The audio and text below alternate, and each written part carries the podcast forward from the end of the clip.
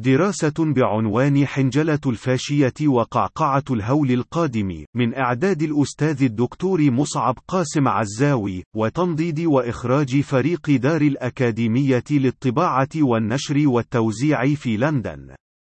في يوم الثلاثاء الأسود في التاسع والعشرين من أكتوبر من العام 1929 انهارت أسهم وسندات أسواق المال والمصارف في وول ستريت في الولايات المتحدة معلنة بداية الركود الاقتصادي العظيم الذي لم تتخلص منه الاقتصاديات الغربية حتى نهاية الحرب العالمية الثانية فعليا.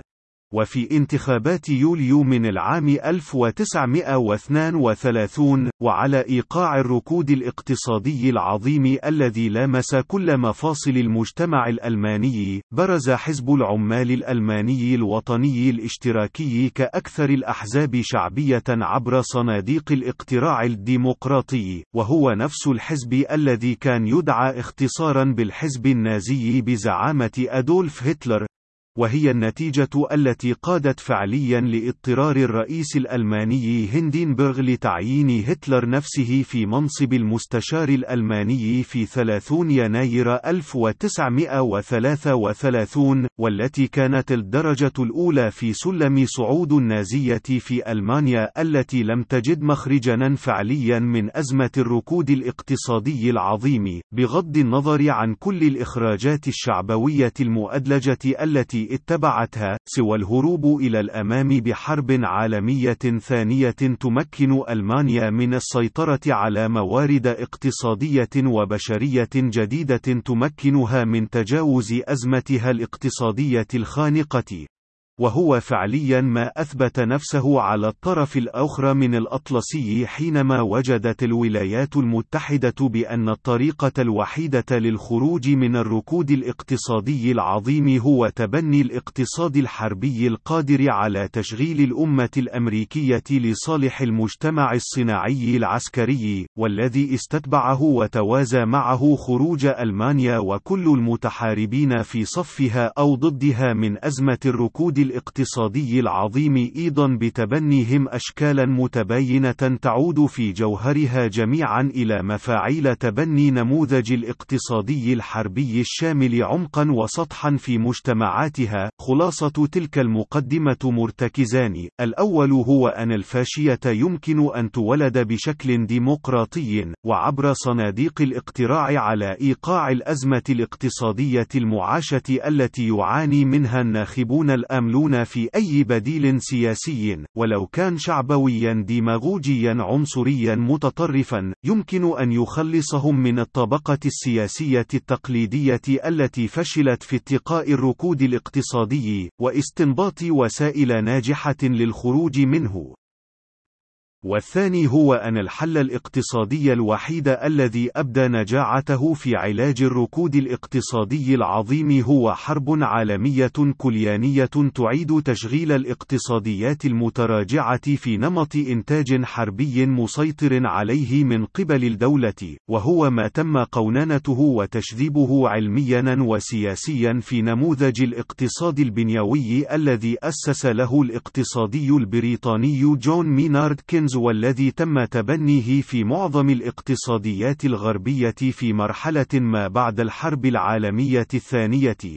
وها نحن لازلنا نعيش أصداء الأزمة الاقتصادية الخانقة التي انطلقت مع تهاوي بنك ليمان في براذرز في 15 سبتمبر 2008 والتي لم تفلح كل سياسات التيسير الكمي وطباعة النقود الرخيصة دون سند إنتاجي حقيقي أو ثروة فعلية قائمة فعليا والتي تبنتها كل الاقتصاديات الغربية دون استثناء ومعها اليابان وبلغت حسب دراسة الباحث البريطاني بول ماسون أكثر من 12.5 تريليون دولار منذ العام 2008 في إخراج الاقتصاد العالمي من أزمته المتشابهة في كثير من تفاصيلها لأزمة الركود العظيم السالف الذكر، وخاصة فيما يتعلق بتهاوي أعداد كبيرة ممن يصنفون اقتصاديا ضمن الطبقات الوسطى إلى قاع الفقر والتهميش الجيش، وتعملق الشركات العابرة للقارات، التي لم تعد تستطيع الدول الغربية نفسها مواجهة وحشيتها الاقتصادية، فقررت حل أزمتها الاقتصادية بطباعة المال الرخيص، وترك التضخم ليأكل الأخضر واليابس، على حساب البسطاء من أبناء الطبقات الوسطى في شرق المعمورة وغربها، دون أن تتمكن أي من تلك الدول الغارقة في معمعة صراعها مع التراجع الاقتصادي المقيم الدخول في حرب عالمية ثالثة لتخرجها من تلك الجلجلة بالشكل الذي أخرجتها منه الحرب العالمية الثانية، لأسباب موضوعية تتعلق بتعقيدات الدخول راهنا في حرب عالمية نووية قد تقود إلى فناء تلك الاقتصاديات نفسها من الناحية الجغرافية والبيولوجية. ولذلك تم استنباط الحروب الموضعة الذي يتم في سياقها إعادة استنساخ المواجهات الصارخة الكبرى التي حدثت بين أفرقاء دول المحور والحلفاء في الحرب العالمية الثانية،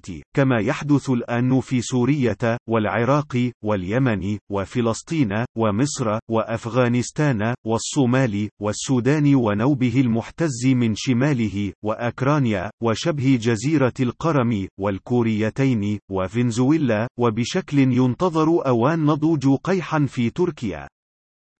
وهي حروب مواضعة يطلب منها تحقيق هدفين جوهريين متكاملين في بينهما، الأول يتمثل في تشغيل المجتمع الصناعي العسكري في القطب الأمريكي ومن لف لفه في المعسكر المتمرس غربيا من جهة، وتشغيل كل البنى الاقتصادية والاجتماعية الطفيلية المتحالفة مع الكينونة المافيوية للدب الروسي والمنتفعة منه من جهة أخرى، والثاني هو فرض الهيمنة بالقوة، أو التخويف بها، لضمان السيطرة فعليا، وبشكل كوني، على الموارد الطبيعية، وأسواق التصريف لنتاج المجتمعات الصناعية العسكرية في القطبين المتنافرين، وعلى الرغم من شمولية تلك الحروب الموضعة التي أصبح تخليقها إدمانا لدى الطبقة السياسية الأمريكية، ومن يحركها فعليا من مصالح المجتمع الصناعي العسكري في الولايات المتحدة، فإنها لم تتمكن فعليا من انتشال اقتصادها وتوابعه العالمية المتهاوين من أزمتهم البنيوية العميقة، والمتراكمة من سبعينيات القرن المنصرم عندما قررت الولايات المتحدة تصفية اتفاقية بريتون وودز، وإنهاء ربط الدولار الأمريكي بالذهب، وتبني طباعة المال الرخيص، وإرغام الاقتصاد العالمي على تبنيه كعملة عالمية بقوة الحديد والنار، وبشكل عياني مشخص أكثر تقاربا مع حيواتنا نحن العرب والمسلمين، ها نحن نتابع يوميا تصاعد المزاج والخطاب اليميني المتطرف في أوروبا والولايات المتحدة بشكل لا يختلف كثيرا عن الخطاب الشعبوي لأدولف هتلر قبل صعوده الديمقراطي للسلطة، ليظهر وجهه الحقيقي الأكثر قبحا بعد إمساكه بتلابيبها كليانيا. فها هو الشخص الثاني في حزب الجبهة الوطنية الفرنسية الذي حصل على أكثر من 30% من أصوات الناخبين الفرنسيين في الانتخابات البلدية في شهر ديسمبر المنصرم يطالب مسلمي فرنسا بالتحلي بقيم التحضر الفرنسية النابعة من اعتناق الديانة المسيحية، وإلا فليعودوا إلى بلادهم الإسلامية متبعا سياسة رئيسة حزبه المتطرف المتطرفة مارين لوبين التي صرحت باعتقادها بأن منظر المسلمين الذين يصلون جماعة في شوارع فرنسا كما لو أنه احتلال نازي لفرنسا. وفي تناغم مع ذلك الخطاب نرى رئيس الوزراء البولندي يصف اللاجئين السوريين بأنهم غزون إسلامي لأوروبا، ويتفق معه في خطاب شعبوي غوغائي ركيك رئيس جمهورية التشيك الذي تساءل عن المغزى من لجوء السوريين إلى أوروبا وخاصة أن فيهم من هو قادر على العمل لبناء بلده، وحمل السلاح لمقاومة المتطرفين الإسلاميين، بدل القدوم إلى بلادنا لاجئين. وعلى خطى ذلك الأخير حذت الدنمارك دولة وصارت تصادر كل ممتلكات اللاجئين إلى أراضيها لتمويل إقامتهم كما كان يفعل النظام النازي تماما في معسكرات اعتقاله في أوروبا الشرقية سوى أنهم لم يخلعوا أسنان اللاجئين الذهبية حتى الآن. وعلى نفس القعقعة المهولة راحت الصحف البريطانية تتجرأ على نشر مقالات تصف المهاجرين الملونين إلى أوروبا بأنهم صراصير كما في مقال كيتي هوبكنز الأخير في صحيفة السن البريطانية. أخيرا وليس آخرا ذلك هو دونالد ترمب المرشح الجمهوري المتصدر للبيت الأبيض يطالب بمراقبة كل المسلمين في الولايات المتحدة في كل حركاتهم وسكناتهم ومنع كل مسلم المعمورة من دخول الولايات المتحدة في خطاب شعبوي عنصري لا يتفارق في منطوقه وفحواه وفي لغة الجسد وتعابير الوجه التي يقال بها عن خطاب خطاب موسوليني الفاشي على شرفات القصر الجمهوري في روما وهو يحنجل في السنوات القليلة التي سبقت الحرب العالمية الثانية